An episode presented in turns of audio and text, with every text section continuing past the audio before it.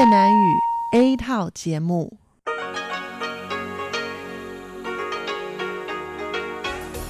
Đây là Đài Phát thanh Quốc tế Đài Loan RTI.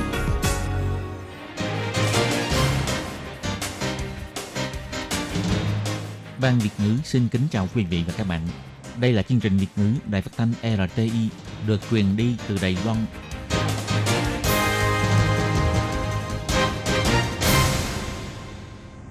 Thúy Anh xin kính chào quý vị và các bạn. Chào mừng các bạn cùng đến với chương trình phát thanh của Ban Việt ngữ, Đài phát thanh quốc tế Đài Loan RTI ngày hôm nay. Kính thưa quý vị và các bạn, hôm nay là thứ Sáu, ngày 12 tháng 3 năm 2021, tức nhằm ngày 29 tháng Giêng năm Tân Sửu. Chương trình hôm nay gồm các nội dung chính như sau. Mở đầu sẽ là bản tin thời sự, tiếp đến là các chuyên mục Tiếng Hoa cho mỗi ngày, chuyên mục Nhịp sống Đài Loan và cuối cùng sẽ khép lại với chuyên mục Sinh viên nói. Trước hết xin mời quý vị và các bạn cùng lắng nghe bản tin tức thời sự ngày hôm nay với những mẫu tin tóm lược như sau. Trung Quốc sẽ tiến đánh Đài Loan trong vòng 6 năm, Bộ trưởng Khưu Quốc Chính nói, phải có lòng tin vào quân đội quốc gia. Đài Loan thiếu nước ảnh hưởng đến cung ứng con chip, Bộ trưởng Vương Mỹ Hoa bày tỏ sẽ đảm bảo lượng cung ứng. Đài Loan tăng thêm 6 ca nhiễm viêm phổi COVID-19 từ nước ngoài, bệnh nhân nhập cảnh từ Anh, Pháp, Mỹ và Philippines. Trung Quốc sửa đổi luật bầu cử của Hồng Kông, ông Anh Cửu nói, một nước hai chế độ đã chết. 10 năm sau trận động đất Tohoku, Nhật Bản bày tỏ, Đài Nhật hỗ trợ lẫn nhau, hoạn nạn mới thấy chân tình. Triển khai bong bóng du lịch với Đài Loan, Bộ Ngoại giao Việt Nam bày tỏ sẽ khôi phục đường bay tùy vào tình hình dịch bệnh. Từ chó bị bỏ rơi trở thành chó đồng hành, cuốn con đáng yêu cùng trẻ em đến lớp. Và sau đây mời các bạn cùng lắng nghe nội dung chi tiết của bản tin ngày hôm nay. Ngày 9 tháng 3, tư lệnh Philip Davidson của Bộ Tư lệnh Ấn Độ Dương Thái Bình Dương Mỹ đã bày tỏ Trung Quốc là mối đe dọa chiến lược lớn nhất của Mỹ và Đài Loan là một trong những mục tiêu của Trung Quốc. Nhắc nhở rằng lời đe dọa tiến đánh Đài Loan có thể sẽ thành hiện thực trong vòng 6 năm tới. Phía Mỹ cũng sẽ cung cấp dịch vụ và vật tư quốc phòng cho Đài Loan, giúp Đài Loan duy trì năng lực tự phòng vệ. Ngày 12 tháng 3, trước khi tham gia phiên điều trần tại Viện Lập pháp, Bộ trưởng Bộ Quốc phòng Khu Quốc Chính đã trả lời phỏng vấn bày tỏ việc xây dựng và trù bị quân đội của lực lượng quân đội quốc gia đều có căn cứ rõ ràng. Mọi lập luận đều sẽ được đưa vào trong phương án ứng phó, khả năng hành động của địch, kêu gọi người dân toàn quốc phải có lòng tin vào lực lượng quân đội quốc gia. Ông Khứ Quốc Chính nói.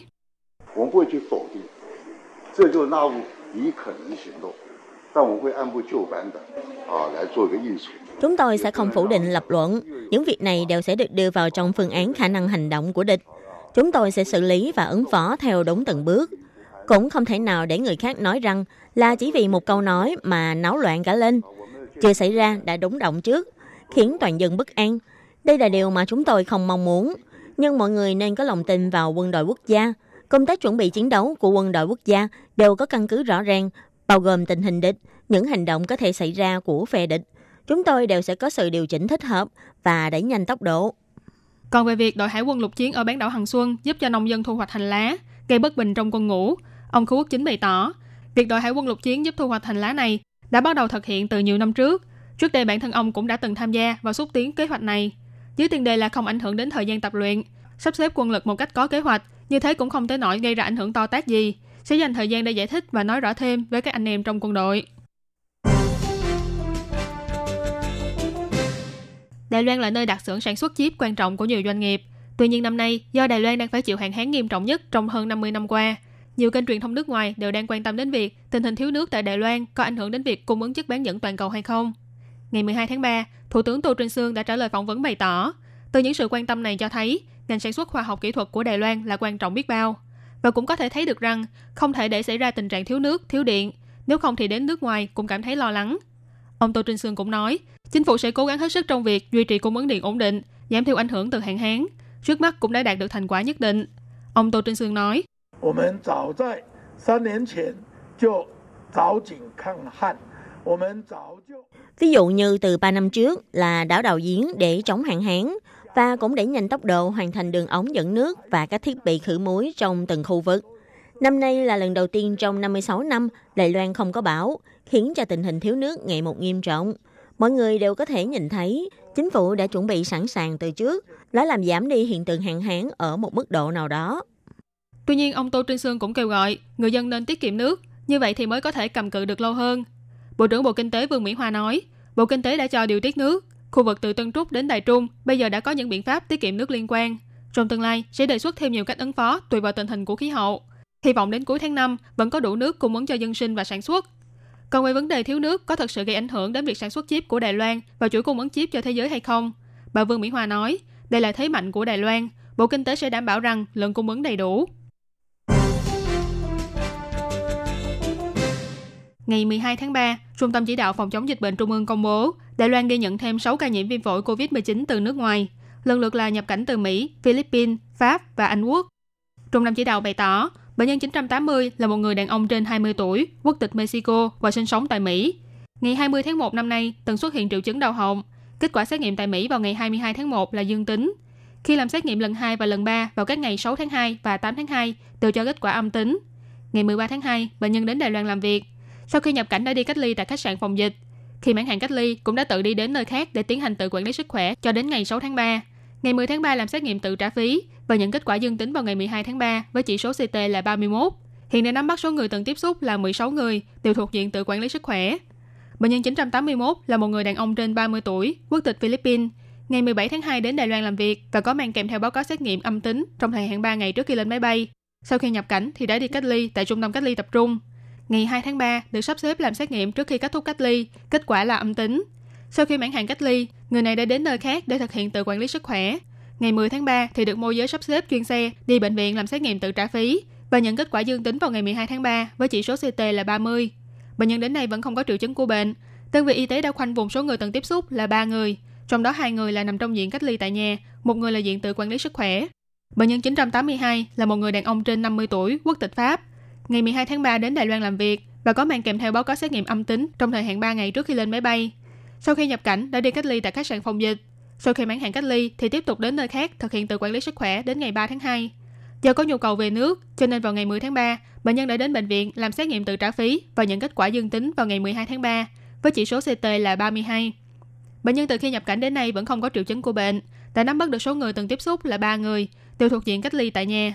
Cơ quan y tế đang điều tra thêm về lịch sử đi lại và tiếp xúc của bệnh nhân này.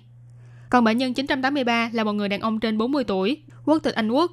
Ngày 1 tháng 1 năm nay từng nhiễm bệnh ở Anh. Ngày 10 tháng 3 thì nhập cảnh Đài Loan để làm việc. Có mang kèm theo báo cáo xét nghiệm âm tính thời hạn 3 ngày trước khi lên máy bay. Sau khi nhập cảnh thì đi cách ly tại trung tâm cách ly tập trung. Ngày 11 tháng 3 để sắp xếp làm xét nghiệm theo diện chuyên án và có kết quả dương tính vào ngày 12 tháng 3 với chỉ số CT là 39. Hai bệnh nhân 984 và 985 đều là nam giới trên 20 tuổi người Philippines. Ngày 17 tháng 2 năm nay đến Đài Loan làm việc, đều có mang theo báo cáo xét nghiệm âm tính trong vòng 3 ngày trước khi lên máy bay. Sau khi nhập cảnh, cả hai đã đi cách ly tại khách sạn phòng dịch. Khi mãn hạn thì đến một địa điểm khác để thực hiện tự quản lý sức khỏe cho đến ngày 10 tháng 3. Do nhu cầu của công việc, ngày 11 tháng 3, hai bệnh nhân này đến bệnh viện để làm xét nghiệm tự trả phí và nhận kết quả dương tính vào ngày 12 tháng 3 với chỉ số CT lần lượt là 32 và 34. Từ sau khi nhập cảnh đến nay, cả hai bệnh nhân đều không có triệu chứng của bệnh. Hiện đã nắm được danh sách người từng tiếp xúc là 12 người, đều thuộc diện tự quản lý sức khỏe. Theo thống kê của Trung tâm Chỉ đạo, Đài Loan hiện nay có tổng cộng 984 ca nhiễm bệnh viêm phổi COVID-19, trong đó có 868 ca lây nhiễm từ nước ngoài, 10 ca tử vong, 942 ca đã kết thúc cách ly, 32 người đang cách ly và điều trị trong bệnh viện. Kỳ họp thứ tư của Đại hội đại biểu Nhân dân toàn quốc Trung Quốc khóa 13 đã bế mạc vào chiều ngày 11 tháng 3 vừa qua. Trong đó thông qua dự thảo nghị quyết thay đổi hệ thống bầu cử của đặc khu hành chính Hồng Kông.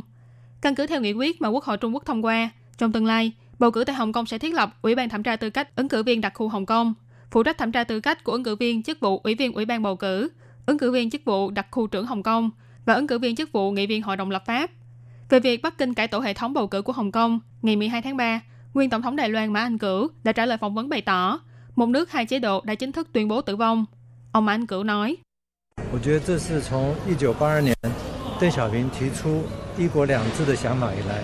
Tôi cảm thấy kể từ khi ông Đặng Tiểu Bình đề xuất khái niệm một nước hai chế độ vào năm 1982 cho đến nay, đây là lúc khái niệm này chính thức đi vào lịch sử. Nói cách khác, nó đã bị tuyên bố tử vong. Chúng tôi cảm thấy rất lấy làm tiếc. Chủ tịch của Đảng Quốc dân Giang Khởi Thần cũng đã bày tỏ lấy làm tiếc vì Trung Quốc quyết định sửa đổi hệ thống bầu cử của Hồng Kông. Ông cũng kêu gọi Bắc Kinh phải đảm bảo tự do và dân chủ cho Hồng Kông thì mới được lòng dân.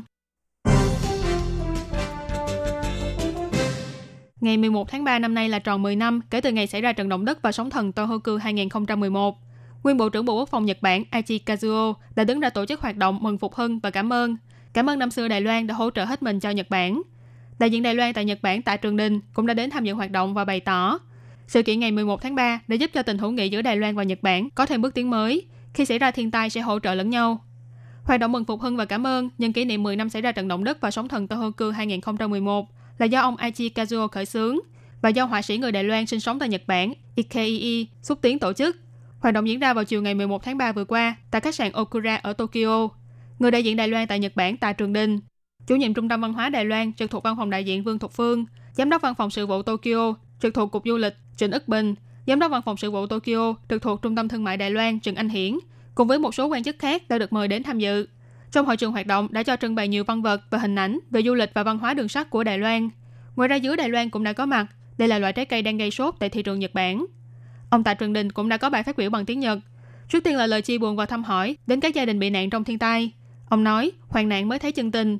Mười năm trước, khi xảy ra trận động đất ngày 11 tháng 3, người dân Đài Loan cảm thấy vô cùng bàng hoàng khi nhìn thấy những hình ảnh thiên tai được phát trên TV. Sau đó đã nhanh chóng triển khai những hành động quyên góp và hỗ trợ cho Nhật Bản. Ngoài ra vào ngày 11 tháng 3, cô Lily Ikeda, người mang hai dòng máu Nhật và Đài, đã mang theo những chiếc túi đựng toàn dụng cụ học tập, bánh mứt của Đài Loan để tặng cho các em học sinh tại trường trung học Mishima ở huyện Fukushima. Còn các em học sinh thì kéo băng rôn viết rằng Cảm ơn Đài Loan vì 10 năm sau ngày 11 tháng 3 vẫn cổ vũ cho chúng tôi. Cô Ikeda bày tỏ, nhóm học sinh tại Fukushima này nhận được quà và lời chúc từ Đài Loan vào đúng ngày 11 tháng 3. Đây là một việc làm có ý nghĩa rất to lớn. Còn Trung tâm Văn hóa trực thuộc Văn phòng đại diện Đài Loan tại Nhật Bản thì quyên tặng sổ tay và cho vào trong những chiếc túi mang đậm đặc sắc của Đài Loan để gửi đến cho các em học sinh ở vùng sâu vùng xa của huyện Fukushima. Người đứng đầu Trung tâm Chỉ đạo Phòng chống dịch bệnh Trung ương Đài Loan, ông Trần Thời Trung, gần đây đã có nhắc đến việc khả năng xúc tiến chính sách bong bóng du lịch với phía Việt Nam. Ngày 11 tháng 3, Bộ Ngoại giao Việt Nam bày tỏ, thời gian khôi phục các đường bay phải được thảo luận trong điều kiện phù hợp với diễn biến dịch bệnh của toàn cầu. Đài Loan hy vọng sẽ triển khai chính sách bong bóng du lịch với Palau. Ngày 8 tháng 3, ông Trần Thời Trung đã bày tỏ trên truyền thông rằng cũng đang xem xét để xúc tiến bong bóng du lịch với các nước có tình hình dịch bệnh ổn định, đồng thời đề cập Việt Nam kiểm soát dịch khá tốt, chỉ là gần đây xuất hiện một vài ca nội địa. Vì thế hy vọng sẽ xúc tiến bong bóng du lịch với Palau trước, tiếp đó sẽ xem xét từng bước mở rộng thực hiện chính sách này. Ngày 11 tháng 3, trong cuộc họp thần kỳ của Bộ Ngoại giao Việt Nam, Đài CNA Đài Loan đã đặt ra câu hỏi Việt Nam có muốn xúc tiến bong bóng du lịch với Đài Loan, sớm khôi phục lại sự qua lại giữa hai bên hay không? Người phát ngôn của Bộ Ngoại giao Việt Nam Lê Thị Thu Hằng bày tỏ, để thực hiện mục tiêu vừa đáp ứng công tác phòng dịch, vừa xúc tiến phát triển kinh tế xã hội, các ban ngành liên quan của Việt Nam đã và đang thảo luận vấn đề nối lại các đường bay thương mại với các quốc gia có hệ số an toàn cao. Bà Lê Thị Thu Hằng nói, đối với các đối tác có mong muốn nối lại đường bay thương mại với phía Việt Nam, các cơ quan chức năng trong ngành hàng không đang nghiên cứu và trao đổi về quy trình và thời điểm cụ thể. Còn đối với Đài Loan, Phó Thủ tướng Phạm Bình Minh đã đồng ý với các phương án nối lại đường bay thương mại giữa Việt Nam và Đài Loan vào ngày 15 tháng 9 năm 2020. Bà Lê Thị Thu Hằng bày tỏ, trên thế giới có một số quốc gia đã áp dụng biện pháp hộ chiếu vaccine để thực hiện chỉ thị của Thủ tướng Nguyễn Xuân Phúc. Bộ Ngoại giao Việt Nam đang phối hợp với các cơ quan chức năng của Việt Nam và văn phòng đại diện tại nước ngoài để nghiên cứu, tìm hiểu và sẽ đề xuất kiến nghị điều chỉnh quy định xuất nhập cảnh phù hợp với diễn biến của tình hình dịch bệnh.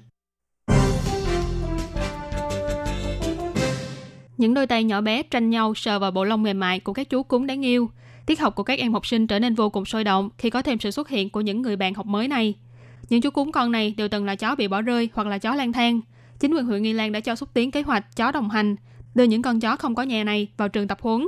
Hy vọng trong tương lai, chúng có thể được các gia đình nhận nuôi hoặc phục vụ trong viện ăn dưỡng, trở thành người bạn đồng hành tốt nhất của con người. Sự xuất hiện của những con cún bé nhỏ trong lớp học, ngoài tăng thêm sự dễ thương cho không gian trường lớp, còn giúp cho các em học sinh hiểu thêm về cuộc sống.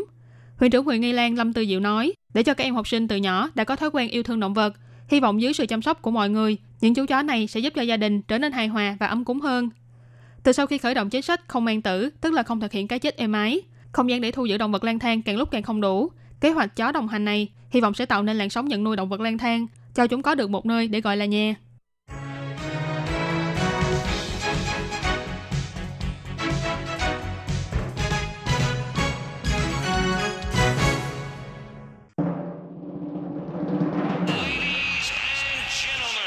Quý vị đang đón nghe chương trình Việt ngữ Đài RTI truyền thanh từ Đài Loan.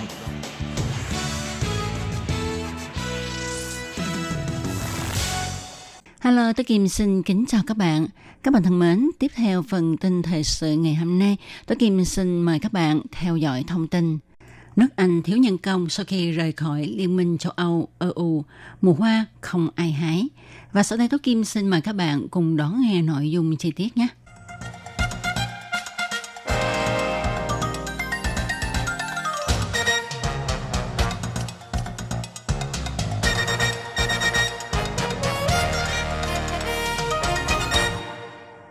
Anh đã chính thức rời khỏi Liên minh châu Âu EU đã gần 3 tháng. Mặc dù chính phủ Anh quốc tuyên bố sau khi nước Anh tách khỏi Liên minh châu Âu sẽ mang lại lợi ích cho nước này, nhưng sự thật bày ra trước mắt khiến mọi người nặng lòng như là nạn thiếu lương thực, hạn chế về du lịch và vận chuyển hàng hóa. Các nhạc sĩ không còn được tự do sang biểu diễn tại châu Âu, vân vân. Đây thật là một nạn tai. Việc nước Anh rời khỏi Liên minh châu Âu EU cũng đã gây đả kích mạnh cho ngành nông nghiệp Anh quốc. Ngoài việc thuế giao dịch nông sản phẩm với Liên minh châu Âu gia tăng ra, ngành nông nghiệp của nước Anh đang phải đối mặt với vấn nạn thiếu nhân công. Trước kia, nước Anh luôn ỷ lại với nguồn nhân lực lao động của Liên minh châu Âu. Sau khi tách khỏi Liên minh châu Âu, tình trạng thiếu lao động ngày càng nghiêm trọng hơn, đặc biệt là đối với ngành trồng hoa tươi, rau cải và trái cây, phải nhờ vào nhân công hái trái và thu hoạch rau cải. Một nhà vườn trồng hoa thủy tiên cho hay, vì không mướn được nhân công nên ông ta buộc phải quyết định không hái hoa trong một số khu để cho hoa tự tàn lụi. Mấy chục năm nay, các nông trại lớn của Anh quốc đều mướn lao động của Liên minh châu Âu làm công việc thu hoạch. Đại bộ phận số công nhân này đến từ các nước Đông Âu. Họ được quyền tự do đi lại và làm việc. Nhưng nay Anh quốc rời khỏi Liên minh châu Âu, cho nên chế độ này có thay đổi. Một tờ báo của nước Anh cho biết, trước khi nước Anh rời khỏi Liên minh châu Âu, công nhân Liên minh châu Âu có thể tự do đến nước Anh làm công trong các lĩnh vực như giết mổ gia súc, hái và đóng gói trái cây, khoai tây, rau cải. Đến nay thì họ phải tuân thủ quy định mới của chính phủ Anh quốc. Họ phải phù hợp đủ điều kiện như nhóm đối tượng di công của các nước khác mới được cấp giấy phép làm việc tại Anh quốc. Việc này đã hạ thấp ý muốn sang nước Anh làm việc của người lao động Liên minh châu Âu. Cũng vì vậy mà ngành trồng hoa và cây kiển của Anh quốc thiếu nhân công hái hoa, dẫn đến tổn thất kinh tế và còn đã kết đến thị trường hoa tươi trong dịp lễ mẫu thân của Anh quốc vào ngày 14 tháng 3 tới. Tuy nhiên, chính phủ Anh quốc cũng đã có kế hoạch để giải quyết vấn nạn thiếu nhân công cho ngành nông nghiệp của Anh quốc. Chính phủ Anh quốc tuyên bố vào năm 2021 sẽ thử nghiệm kế hoạch mướn lao động theo mùa để cho lao động Liên minh châu Âu có thể làm việc tại Anh quốc mà không cần theo quy định mới vừa thuật ở phần trước. Tuy nhiên, kế hoạch mướn nhân công này không được áp dụng cho ngành trồng hoa và cây kiển, mà chỉ áp dụng cho doanh nghiệp trồng trọt hoa màu cung cấp lương thực cho Anh quốc như là rau cải, trái cây và lương thực và số nhân công cũng chỉ có gần 30.000 người. Chính sách này đã khiến cho lãnh đạo Liên minh Nông dân Quốc gia Anh Quốc chỉ trích.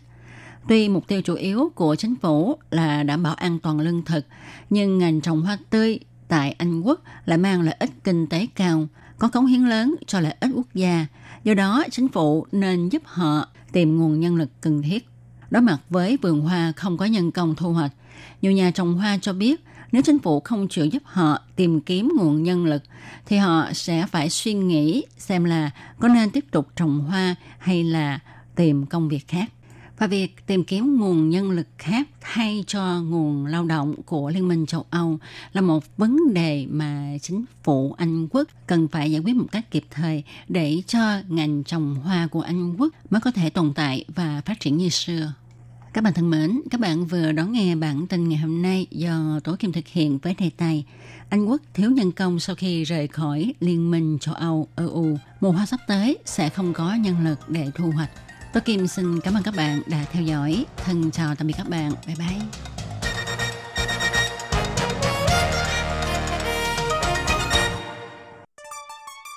Kính thưa quý vị và các bạn, vừa rồi là bản tin thời sự do Thúy Anh và Tố Kim cùng thực hiện. Cảm ơn sự chú ý lắng nghe của quý vị và các bạn. Thân ái chào tạm biệt và hẹn gặp lại.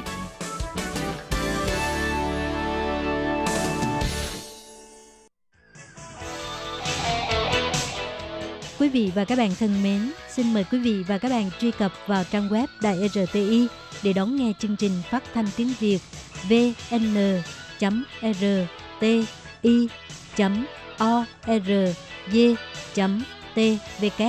và cũng có thể truy cập FB fanpage của Ban Việt ngữ RTI tiếng Việt.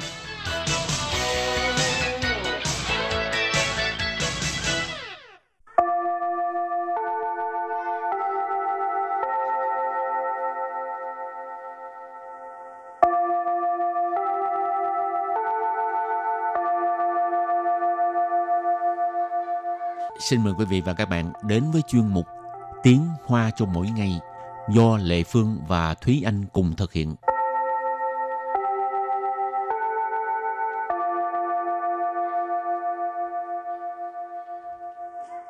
Thúy Anh và Lệ Phương xin kính chào quý vị và các bạn. Chào mừng các bạn cùng đến với chuyên mục Tiếng Hoa cho mỗi ngày ngày hôm nay. Hôm nay là sao 周末. Ừ. Tiếng Việt gọi là gì? Ờ, ngày cuối tuần hình Không như phải. hình như tiếng Việt không có nói là cuối tuần mà chia ra là sào châu mua hay là châu mua ha Ừ.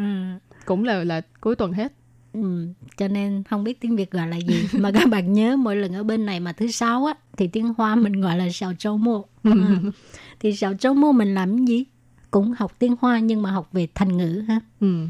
thì anh có giỏi về thành ngữ Trung Hoa không Ờ, cũng không giỏi lắm nói thật là không giỏi lắm. Nhiều khi em còn không phân biệt được là nó có phải thành ngữ hay không nữa. Ờ thành ngữ hay là tục ngữ hay là ừ, đúng rồi. À, hoặc à. là những cái cụm từ cố định. Ừ. mà đa phần thành ngữ là bốn chữ ha? Đa phần đều là bốn chữ. Ừ. cho nên cứ thấy bốn chữ là thành ngữ rồi đó. Kệ nó phải hay không. Rồi hôm nay mình học về thành ngữ gì đây? Thành ngữ hôm nay là sẽ có đi theo một cái chủ đề đó là những cái thành ngữ trong đó có cái số 1 cái chữ y chẳng hạn như là cái thành ngữ đầu tiên của ngày hôm nay là 一帆风顺，一帆风顺， y phản phân xuân y phản phân xuân nghĩa là thuận buồm xuôi gió Ừ, trong tiếng Hoa có chữ y nhưng mà trong tiếng Việt không có chữ số 1 không có ừ. cái phản là cái buồm phân là gió xuân là thuận cho nên y phản phân xuân thường là nói về những người mà à, đi thuyền thì gió nó sẽ thuận buồm thì gọi là Ừ. y phản phân xuân thuận buồm xuôi gió đi ờ, thuận theo cái hướng đó nó mới đẩy mình đi được ừ, còn không có đúng hướng thì nó cứ đi ngược lại không có tiến trước được ha y phản phong xuân là thuận buồm xuôi gió vậy thì anh ờ, đặt câu cho các bạn dễ hiểu hơn đi ừ. thì đặt câu cho cái thành ngữ này có thể nói một câu là 他的事业向来一帆风顺， 这次失败使他大受打击。他的事业向来一帆风顺，这次失败使他大受打击。他的事业向来一帆风顺，这次失败使他大受打击。Câu này có nghĩa là sự nghiệp của anh ta từ trước đến nay vẫn luôn thuận buồm xuôi gió. Cái thất bại lần này đã khiến cho anh ta bị đả kích rất là lớn. Tha ở đây mình dịch là anh ta. Sự 业 nghĩa là sự nghiệp. Xiang lại nghĩa là từ trước đến nay. Y phản phân xuân này có nói ha thuận buồm xuôi gió. là lần này. Sư bại thất bại. Sự nghĩa là khiến. ta sô tà chỉ cái này cũng là một cái cụm từ mà chúng ta thường gặp. Tà chỉ nghĩa là đả kích, rồi ta sâu tả chỉ tức là bị đả kích nghiêm trọng. Đả kích rất là lớn. Trừ sự sư bại sự tha ta sâu tả chỉ, cái thất bại lần này khiến cho anh ta bị đả kích nghiêm trọng. Rồi tiếp tục mình học câu thành ngữ khác nha, cũng có từ y, y là một mà không biết uh, lần này tiếng Việt có có không ta? y xin y y, y xin y y. Y xin y y, một lòng một dạ, xin tức là cái à, trái tim của mình đó ha xin là tâm y là ý rồi thì bây giờ lệ phương xin đặt câu nha 我不需要你十全十美，只要你一心一意。我不需要你十全十美，只要你一心一意。 我不需要你十全十美只要你一心一意 à dạ trong này cũng có thêm một cái à, thành ngữ luôn này Ừ. 我不需要你十全十美，只要你一心一意. Có nghĩa là à, em không cần anh phải hoàn hảo, mà chỉ cần anh một lòng một dạ đối với em. 我不需要，不需要 là không có cần. Nì ở đây à, xin dịch là anh.十全十美 có nghĩa là ờ, hoàn hảo đó ha, Ừ, thập, toàn thập mỹ. Ừ. Ừ. Ai, hoàn hảo ai mà hoàn hảo được ta? chỉ 要你 chỉ cần anh chỉ giao là chỉ cần à, y xin ý ý một lòng, một dạ. Chỉ giao nị y xin ý ý, chỉ cần ăn một lòng, một dạ. Câu này rất là lãng mạn luôn cảm thấy. Ừ, cái này là cái uh, tỏ tình uh, cái bằng xin sinh tiếng nói của người uh, phụ nữ hả tiếng nói trong lòng của những người đang yêu rồi câu thành ngữ kế tiếp cũng có cái uh, chữ y trong đó. Vạn trọng y xin. Vạn trọng y xin. Vạn trọng y xin nghĩa là đoàn kết một lòng tức là mọi người đều đoàn kết với nhau đó. Trọng là trọng rịnh nghĩa là uh, mọi người tất cả mọi người. One là vạn, tức là ở đây ý chỉ là rất là nhiều người cho nên quan trọng nghĩa là tất cả mọi người. Y xin có nghĩa là một lòng. Quan trọng y xin tức là đoàn kết một lòng ha. Rồi đặt câu với cái thành ngữ này là 只要我们万众一心，相信能平安度过这次疫情。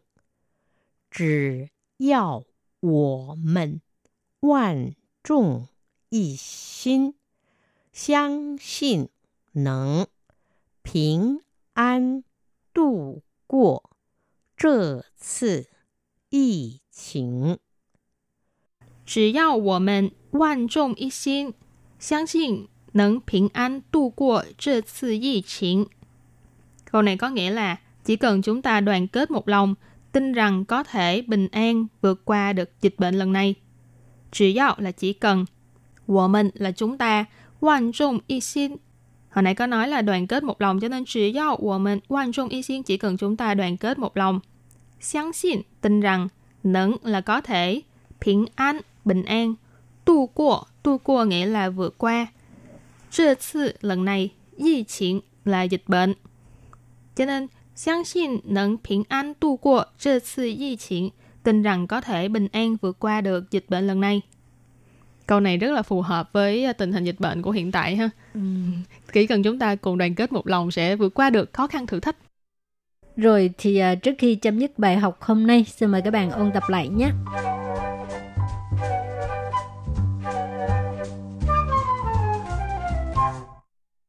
Y phản phong xuân Y phản phong xuân nghĩa là thuận buồm xuôi gió. 他的事业向来一帆风顺。这次失败使他大受打击，他的事业 向来一帆风顺。这次失败使他大受打击。他的事业向来一帆风顺，这次失败使他大受打击。Câu này có nghĩa là sự nghiệp của anh ta từ trước đến nay vẫn luôn thuận buồm xuôi gió. Cái thất bại lần này đã khiến cho anh ta bị đả kích rất là lớn. Y xin ý ý Y xin ý ý, một lòng một dạ. 我不需要你十全十美，只要你一心一意。我不需要你十全十美，只要你一心一意。 我不需要你十全十美，只要你一心一意。Em không cần anh phải hoàn hảo, mà chỉ cần anh một lòng, một dạ đối với em. 万众一心，万众一心 nghĩa là đoàn kết một lòng. 只要我们万众一心，相信能平安度过这次疫情。只要我们万众 一心，相信能平安度过这次疫情。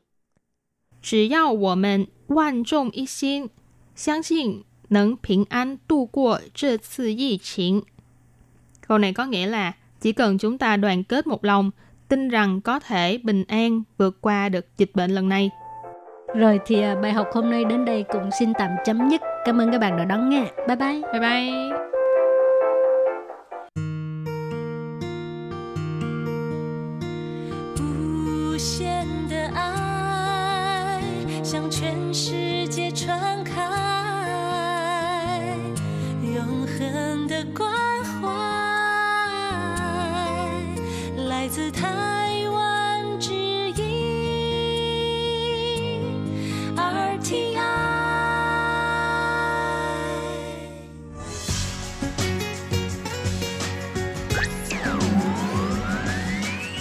Quý vị đang đón nghe chương trình Việt ngữ Đài RTI truyền thanh từ Đài Loan.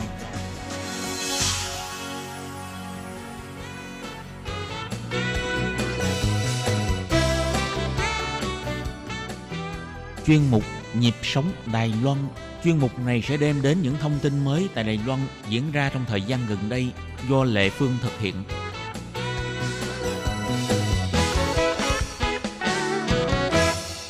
Các bạn thân mến, tuần trước trong chương mục nhịp sống Đài Loan, Lê Phương đã mời cô giáo La Y Văn là một cô giáo dạy văn ở trường Đại học Thanh Hoa. Thì à, tuần trước cô đã chia sẻ rất là nhiều về cái à, công việc giảng dạy của mình. Nhưng mà tại vì cái thời lượng của chương trình có hạn cho nên à, buổi trò chuyện với Lê Phương với cô giáo Y Văn cũng đã bị à, ngắt quãng nửa chân. Và hôm nay Lê Phương sẽ mời các bạn tiếp tục đón nghe những lời chia sẻ của cô giáo Y Văn nhé.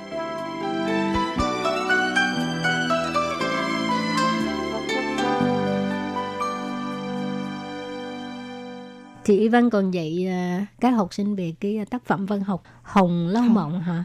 Wow. thì thì thì tại ờ, trong cái khoa của mình có thiếu cô dạy môn Ừ. Hồng Lâu Mộng thì mình dạy vậy thôi.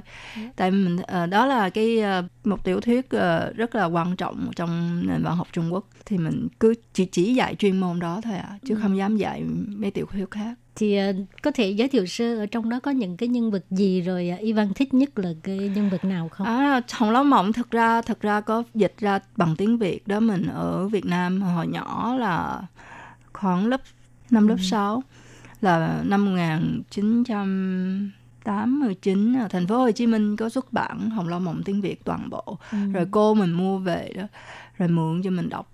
Cô mình đọc rất là chậm. Ừ. Cổ đọc mới đọc xong tập thứ nhất, quyển thứ nhất thôi à, là mình đọc hết rồi. rồi cổ hơi giận nói, mày mày mày sao mày đọc nhanh quá vậy rồi không chịu cho mượn nhưng mà riết thì mình cũng uh, nài nỉ rồi đọc À. hết cả bộ đó là một cái chuyện mà một cái gia đình quý tộc ở thời thời thời thời thanh Ừ. của Trung Quốc có Giả Bảo Ngọc với là Lâm Đại Ngọc là tình cảm của họ rất là ờ, rất là thơ mộng. Nhưng mà gia tộc lại yêu cầu Giả Bảo Ngọc phải ờ, phải cưới cái cô khác cô ờ, cô Tuyết Bảo Thòa. Nói đại khái là nó là một câu chuyện một tình cảm bi kịch. Ừ. nhưng mà nói ờ, nói phức tạp hơn là nó là một cái ờ, tác phẩm rất là lớn ghi ghi lại cái ờ, nền văn hóa của ờ, gia đình cấp trên ở trong xã hội ờ, cổ. Phong kiến hả? ừ, phong kiến đúng.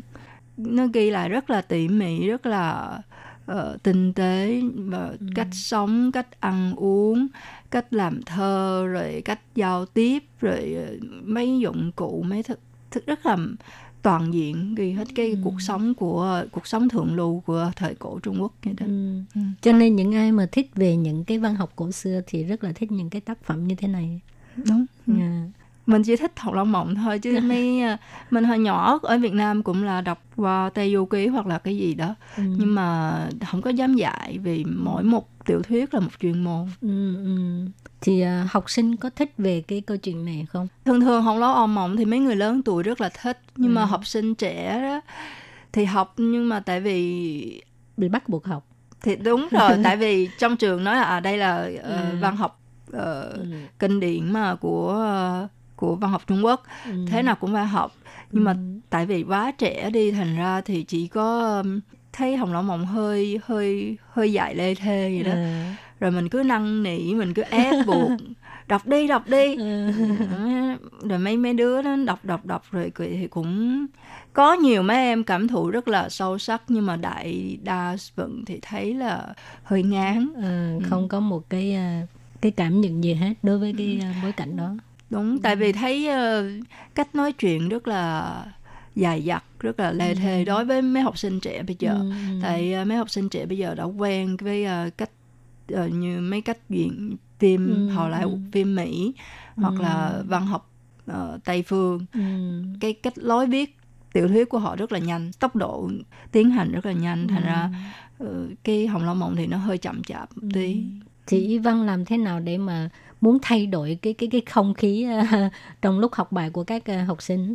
Tức là để cho nó có hứng thú hơn hoặc là không có không không có thì cũng không có phức tạp gì mấy thì mình cứ trời ơi, cứ giảng giảng Ừ. bài rồi thọ ờ, bàn luận với học sinh vậy thôi rồi ờ, mấy ờ, có mấy đứa rất là có đứa rất là thích mê thì mê lắm Ừ. nhưng mà không thích thì không thích thì nói sao cũng không thích nói Ừ. sao thì cũng cũng miễn cưỡng nó đọc đọc đọc khoảng Ừ. mười mấy hai chục chương là là là, là, là quá rồi Ừ. thì ngoài giảng dạy cái um, viết văn với là hồng lậu mộng cho các các em học sinh ở bên này thì uh, Ivan cũng có thường đi uh, kêu bằng um, quảng bá nền văn hóa Việt Nam có phải không? À đúng, thực ra thì mình rất thích ờ, văn học Việt Nam tại mình hồi nhỏ mình đã đọc rất nhiều sách Ừ. ờ, hoặc là ờ, nghe nhạc cải lương chẳng hạn Ừ. hoặc là nghe nhạc Việt Nam hoặc là đọc văn thơ Việt Nam. Rồi khi mình hồi lúc mình qua Đài Loan đó, hồi đó mình còn nhỏ mà. Rồi hơi lớn lớn một tí là bắt đầu có mấy cô dâu Việt qua đây rồi mấy ờ, người lao động Việt qua đây Ừ. thì hồi đó khoảng 10 10 năm trước à hồi đó thì Đài Loan xã hội Đài Loan thì rất hiểu biết rất ít về Việt Nam Ừ. họ cứ ờ, nói là "Nó- Việt Nam là đâu Việt Nam là chiến tranh với Mỹ đó hả chỉ có biết là cái tranh. chiến cái cái cái vụ chiến tranh ờ, Việt Mỹ thôi Ừ. chứ không biết gì khác cả hồi đó mình đi làm với cái anh Trương Chính á, làm cái báo Ừ. bốn phương đó Ừ. rồi ảnh có cái biểu mình viết bài dị trình trên báo mình mình nói mình mình làm biến lắm nhưng mà nếu mà có cơ hội mà nói với ờ, xã hội Đài Loan thì mình mình nói là mình có thể giới thiệu ờ, nhạc Ừ. nhạc hoặc là nghệ thuật hoặc là văn học Việt Nam Ừ. để để để xã hội Việt Nam có ý thức ờ, để xã hội Đài Loan để xã hội Đài Loan có ý thức tới là thực ra Việt Nam cũng có cái nền văn hóa rất là sâu sắc tinh tế thành ra đầu tiên thì mình bắt đầu đi tuyên ờ, chẳng hạn như là đi quảng bá hoặc là tuyên truyền nhạc Trịnh Công Sơn Ừ. rồi sau đó thì um, thì có cơ hội thì mình cứ cứ nhắc tới ờ, văn học Việt Nam hoặc là thơ thơ Việt Ừ. Nam nhưng mà cơ hội đó cũng rất là ít là mình mười mấy năm nay thì chỉ có hai ba lần vậy thôi à. Ừ. chắc tại mình làm biến anh Trương Chính nói mình làm biến Ờ, nhưng mà cái ờ, cái cái việc mà đi tuyên truyền văn hóa của Ivan khác với các bạn ở Việt Việt Nam bên này rất là nhiều tại vì cái ờ, về cái nội hàm nó rất là sâu xa sâu sắc không phải ai cũng hiểu để mà nói à, À. phải có một cái nền mình biết tại vì Ừ. các bạn Việt Nam ở đây thì chủ yếu là bảo quán ẩm thực Việt Nam Ừ. còn mình đâu biết nấu nướng gì đó thì đó, tại vì nói nhạc nè rồi à, một cái à, tác phẩm văn học gì đó thì ít nhất mình cũng phải nắm bắt được cái à, cái cái cái tác phẩm đó mình mới giới thiệu được Đúng vậy thì mình cảm thấy là mình rất là mình đã tiếp thu được rất là nhiều dinh dưỡng Ừ. từ tinh thần từ văn học Việt Nam hoặc là nhạc Ừ. Việt Nam. Thành ra mình khi mà mình muốn nói chuyện đối đối diện với ờ, xã hội Đài Loan đó thì mình muốn nhắc họ là đừng có nghĩ là văn văn hóa đó Việt Nam chỉ có chiến tranh Việt Mỹ thôi làm ơn làm ơn hãy nhớ là Việt Nam Ừ. cũng có thơ ca cũng có Ừ. nhạc cũng có văn học ừ. rồi rất là trữ tình rồi mình rất là yêu thích Ừ. rồi mình giới thiệu giới thiệu mình những gì mình thích Ừ, thì nhưng mà thật Ừ. ra thì xã hội Đài Loan ít biết về văn học của Việt Nam nhưng mà nói chung thì họ cũng ít rất biết về văn học của Đài Loan hoặc là văn học À, của Tại nó là nó là, nó là Ừ. số nhỏ thôi là À, đúng rồi. cũng thì mỗi lần đi à, quảng bá như vậy á Ivan thấy cái phản hồi của người Đài Loan là như thế nào À, thật ra là không không dám nói là à, một có một lần tại vì báo bốn phương mời cái anh ca sĩ Toàn Nguyễn đó hứ. từ Việt Nam qua đây và hát nhạc Trịnh Công Sơn. Lần Ừ. đó mình đi theo cái chuyến biểu diễn giao lưu như vậy đi từ đi từ đại gia nghĩa rồi nam đầu đi khắp Ồ. nơi nhưng mà mình đi có mấy mấy chỗ thôi rồi mình ờ, nhạc nhạc sĩ hát còn mình thì phụ trách dẫn Hứ. dẫn giải rồi ờ, phiên dịch cái lời hát tiếng Việt thật ra thì khi mà có phiên dịch cái lời hát hoặc là ờ, cách ờ, giảng dạy như là tinh thần của nhạc trịnh đó thì ờ, mấy uh, quan trung mấy ờ, cái thính giả ở hiện trường rất là rất là cảm động Ừ. rồi họ họ cũng muốn như là họ, họ cũng trầm trồ nói là wow, nhạc nhạc Việt Nam nghe cũng cũng hay ha Ừ. nhưng mà khi mà khi mình về Đài Bắc đó mình bắt đầu muốn tiếp theo là muốn quảng bá thêm văn học Việt Nam Ừ. thì thật sự là rất ít rất ít người tới hiện trường mà nghe Ừ, ừ. chắc là người ta cũng không có thích văn học gì mấy Ừ. rồi với lại ờ, văn học Việt Nam thế nào cũng là cũng là số ít là Ờ, chắc là những người ờ, Đài Loan có lẽ là muốn ờ, hiểu biết à, muốn tìm hiểu những cái mà nhẹ nhàng hơn chẳng hạn như ẩm thực này nọ hả ẩm thực rồi hoặc là bây nhưng mà đó là 10 năm trước còn 10 năm nay thì tại vì tùy theo kinh tế của Việt Nam trở lên phát triển rất là Ừ. mạnh mà Ừ. Thật ra người ta mới quan tâm rất là nhiều về Việt Nam nhưng mà người ta chủ yếu là muốn tìm hiểu về lịch sử về kinh tế về chính trị Ừ, đúng. ờ, các các các nền khác Ừ. của Việt Nam còn văn học hoặc là âm nhạc thì cũng có dần dần tăng lên cũng có Ừ. số người cũng dần dần tăng lên chẳng hạn như lần trước tháng trước mình đi nghe thì cũng trong cái um, hiện trường nó cũng có rất là nhiều khán giả rồi họ cũng yêu cầu mình tiếp tục dạ, Ờ, giới nói thiệu. Ừ. giới thiệu thêm nữa Ừ. thành ra sau này mình sẽ tới cái cái điểm sách um, của um, Ờ, Chan An Sử Quang. An Sử Quang mình sẽ tiếp tục coi coi thử coi có thành công Ờ. không mình lại mà mở phải xiên lên ha xiên lên. Đầu tiên thử nghe thử coi coi có nhiều thu hút được nhiều người không? Ừ. thì ờ, theo y văn biết là ở Đài Loan mình có thể kiếm được những cái tác phẩm văn học của Việt Nam không? Có chứ bây giờ mấy ờ, thư viện của Đài Loan cũng có sách Việt Nam rồi. Ừ hứ. chẳng hạn như là thư viện thành phố Đài Bắc hoặc là thư viện ở Hoa Liên mấy thư viện lớn ở Ừ. Đài Loan đều có Ồ. sách Việt Nam rồi mình thường hay tiệm mượn sách ở trong mấy thư viện đó Ừ. rồi mình là người ờ, cư dân Đài Bắc mà ừ, muốn mượn sách ở thư viện Đài Bắc rất là dễ mình chỉ Ừ. cần tới cái ờ, thư viện ở địa phương của mình rồi mình muốn trên mạng mình đặt cái quyển sách nào họ sẽ đưa quyển sách đó tới Ừ. tận cái thư viện của chỗ mình Ừ. luôn. Địa phương cũng rất thích về cái chức năng thư viện của Đài Loan. Nó rất là đơn giản. Ừ, phương tiện nhanh chóng Ừ. nữa. Ừ, khỏi phải đi đâu xa. Khỏi, khỏi đúng. Có có sách đó. Rồi thường thường mình cũng nhờ mấy bạn bè hoặc là bà ờ, bà con ở Việt Nam mình gửi qua. gửi qua dùm À. Rồi thì à, với à, kinh nghiệm làm giáo viên viết văn lâu năm, ừ, Ivan có những cái à, kiến nghị gì dành cho các bạn di dân ở bên này không? Thật ra thì mình rất là kiến nghị là nếu mà mấy bạn ở đây thì ráng học hoặc ờ, biết tiếng hoặc là biết ít nhất là biết chữ của tiếng Trung ở đây.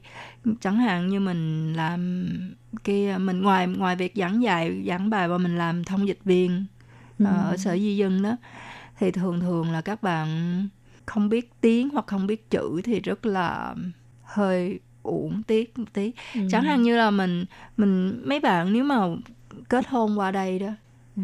thì hãy ráng học thêm để cho mình biết chữ chữ hoa hoặc là chữ trung Ừ. tại vì vậy mình trong giao tiếp hoặc là mình giảng dạy con cái thì mình sẽ có tự cái tự tin hơn một tí rồi mình muốn làm ăn với người Đài Loan mình biết chữ chẳng hạn như bạn ở quê bạn trồng mãng cậu hoặc là trồng bưởi người Đài Loan muốn mua hàng của mình đúng không? Mình biết tiếng Trung mình biết ghi địa chỉ của họ rồi mình Ừ. biết gửi hàng qua bao bưu điện.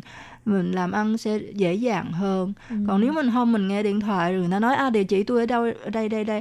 Mà mình không biết viết thì Ừ. thì rất là uổng rồi um, nhiều khi um, bây giờ chính phủ Đài Loan ưa nói, nói hãy biết muốn biết việc gì hãy lên mạng mà truy cập tư liệu Ừ.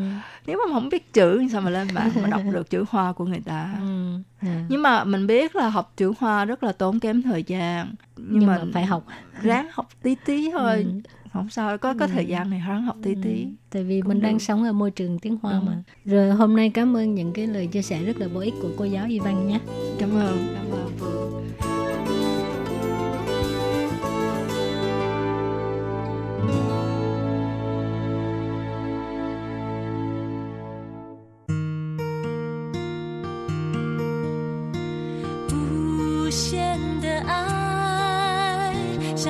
Phương 传开，永恒的关怀，来自台湾之音 RTI.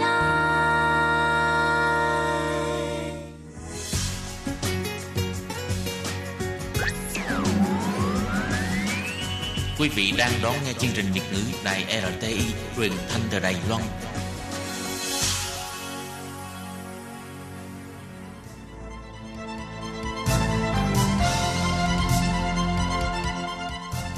Chào mừng quý vị đến với chương trình Sinh viên nói do Công Phú thực hiện. Chương trình này sẽ giới thiệu tất tần tật về những gì có liên quan tới cuộc sống, học tập và công việc của sinh viên nước ngoài tại Đài Loan.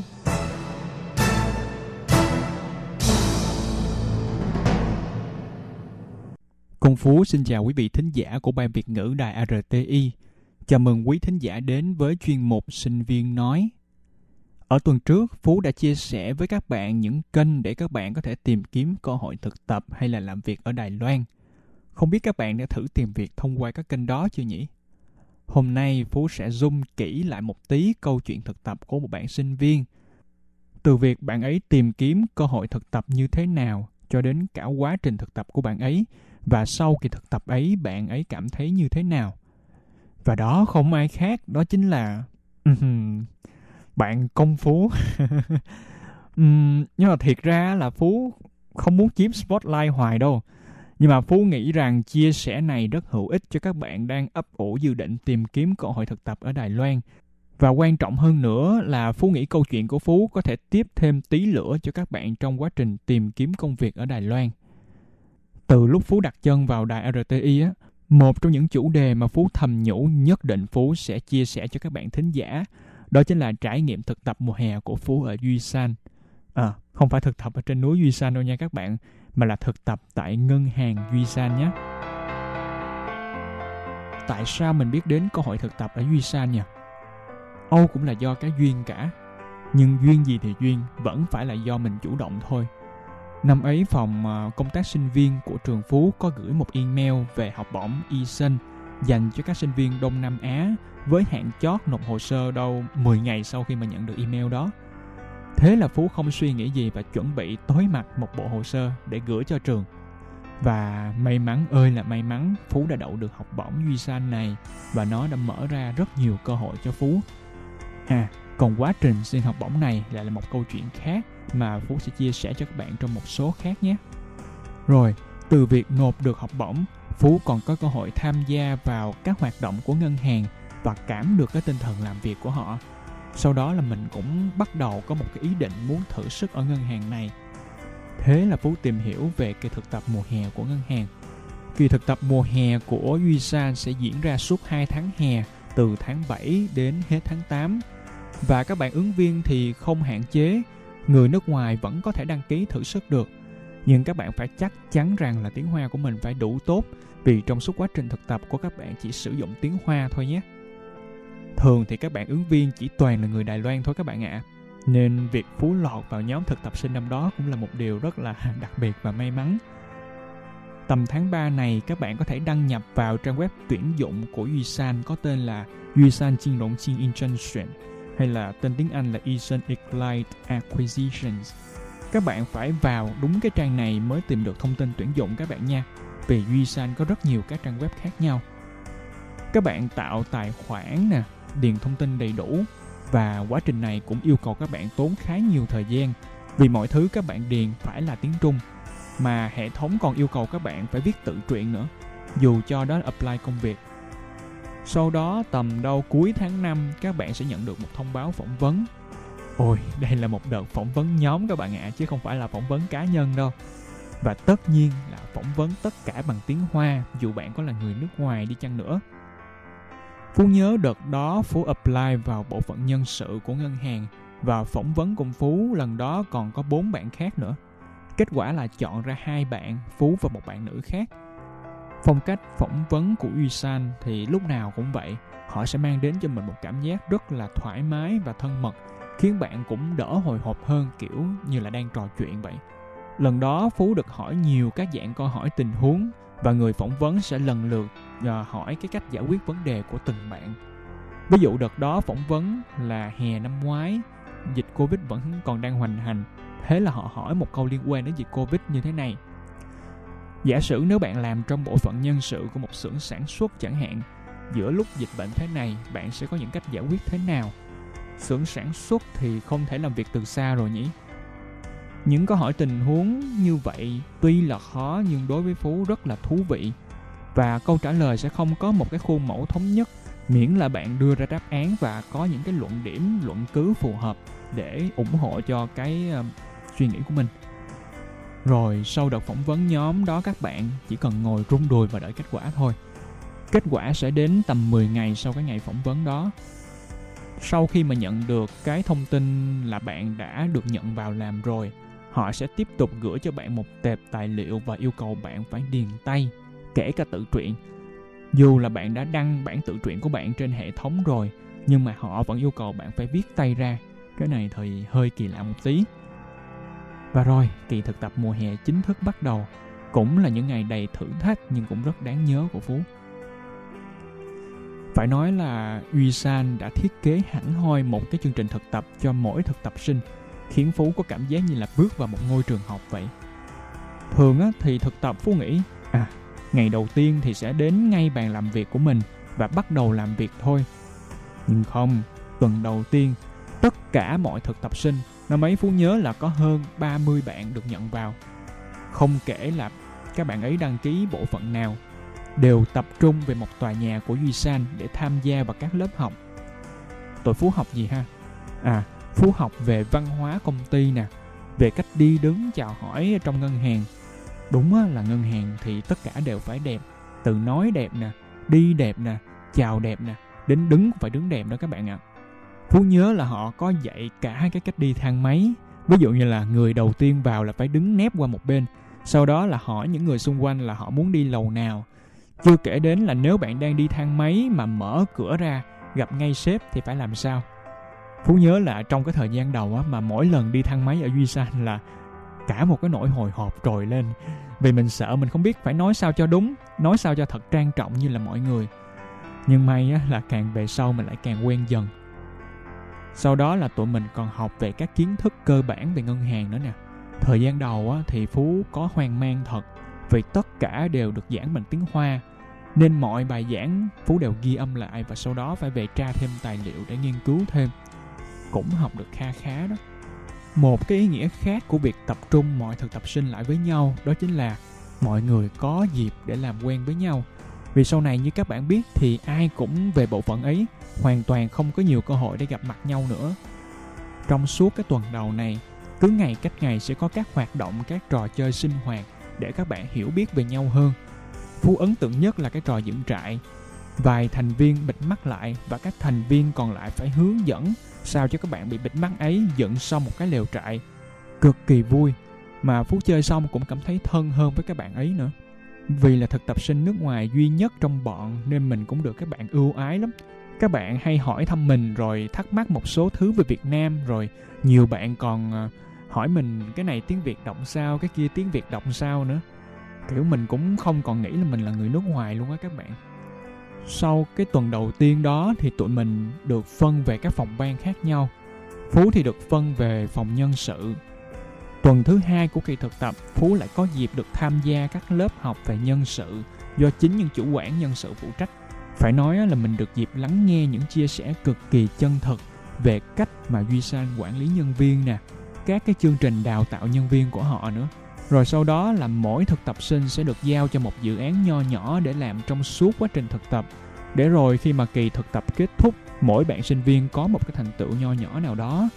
Dự án của Phú năm đó là về việc làm thế nào để những nhân viên Đài Loan khi được phái đến Việt Nam làm việc có thể giảm bớt hay là rút ngắn quá trình bị sốc văn hóa, nhanh hòa nhập hơn vào cuộc sống bản địa.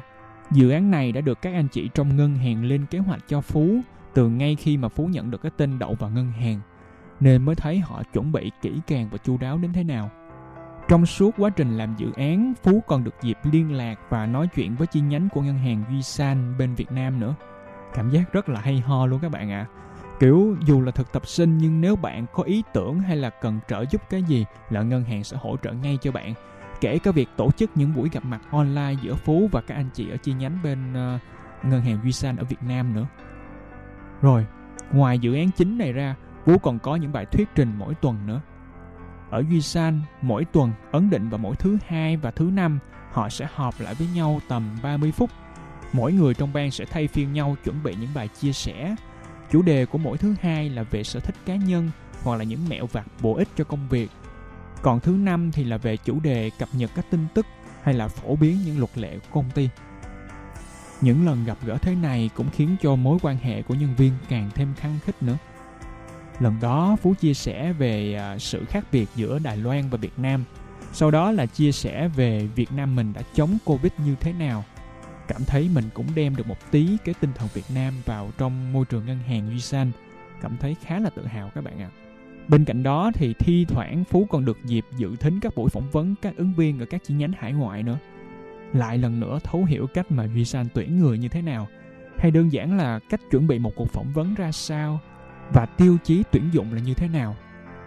Có tham gia vào những buổi phỏng vấn này thì mới thấy thấm được những gì mà Phú học ở trên lớp về chủ đề tuyển dụng các bạn ạ. Mọi thứ vô cùng thực tế. Tinh thần đồng đội luôn được đề cao ở Duy San.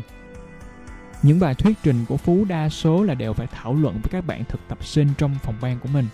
Một dự án nhóm quan trọng trong quá trình thực tập này của nhóm thực tập sinh phòng nhân sự bọn mình. Đó là tổ chức một buổi giả ngoại cho tất cả các bạn thực tập sinh ở những phòng ban khác nhau. Các bạn có còn nhớ là Phú kể là tuần đầu tiên các bạn thực tập sinh có dịp gặp gỡ nhau trong suốt một tuần đó? Và sau đó là các bạn lại có dịp gặp nhau trong buổi giả ngoại tầm gần cuối tháng 8 trước khi mà kỳ thực tập kết thúc. Cả bọn thực tập sinh nhân sự tuổi Phú trong suốt thời gian đó là vắt óc suy nghĩ nè, để tìm ra ý tưởng làm thế nào để chuyến dã ngoại đó thật là đặc biệt và ý nghĩa. Làm việc với các bạn Đài Loan mới biết các bạn tỉ mỉ thế nào mà lại là các bạn thực tập sinh ngân hàng nữa nha. Cẩn thận và kỹ càng từng ly từng tí. Từ việc các bạn lập kế hoạch nè, rồi viết ra, lập 800 cái bảng Excel, sau đó còn trình bày cho các sếp để được phê duyệt, rồi phân công đi mua đồ nè, đi tiền trạm trước các thứ đúng là phú học được cả khối sau khi mà làm việc chung với các bạn bàn về các anh chị đồng nghiệp. Họ luôn đem đến cho mình cái cảm giác rất là thân thuộc. Cứ mỗi ngày đều có người đi qua chỗ phú và hỏi à dạo này em làm thế nào rồi? Có khó khăn gì không? Hay là có chị đồng nghiệp kia rất là thích việt nam, lâu lâu chạy qua bàn phú hỏi, ủa, trái cam hay là nước cam tiếng việt đọc như thế nào? Rồi nón lá đọc ra làm sao? vân vân. Đó là chưa kể những lần đi ăn uống chung với các anh chị nữa. Cái lần cảm động nhất là lần các anh chị tổ chức tiệc tạm biệt bí mật cho nhóm thực tập sinh của Phú. Các anh chị bảo là hôm đó là sinh nhật của một chị nào đó trong ban, rồi mời mọi người ở lại và thì ra là một bữa tiệc tạm biệt dành cho các thực tập sinh vòng nhân sự. Còn có cả trưởng ban nhân sự tham gia nữa. Mọi người còn làm cả một video ngắn tặng cho bọn mình. Thì ra các anh chị phải đợi tuổi Phú về hết rồi mới bắt đầu quay video. Thật sự rất là cảm động luôn.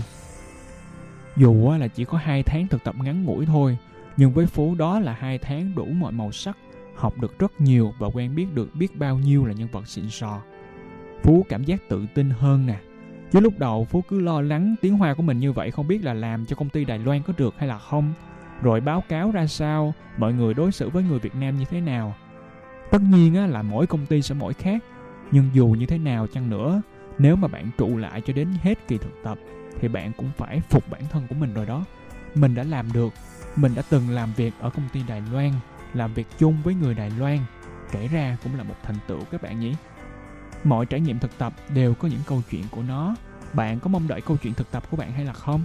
Phú hy vọng là bạn sẽ có trải nghiệm thực tập đáng nhớ và học được nhiều điều nhé.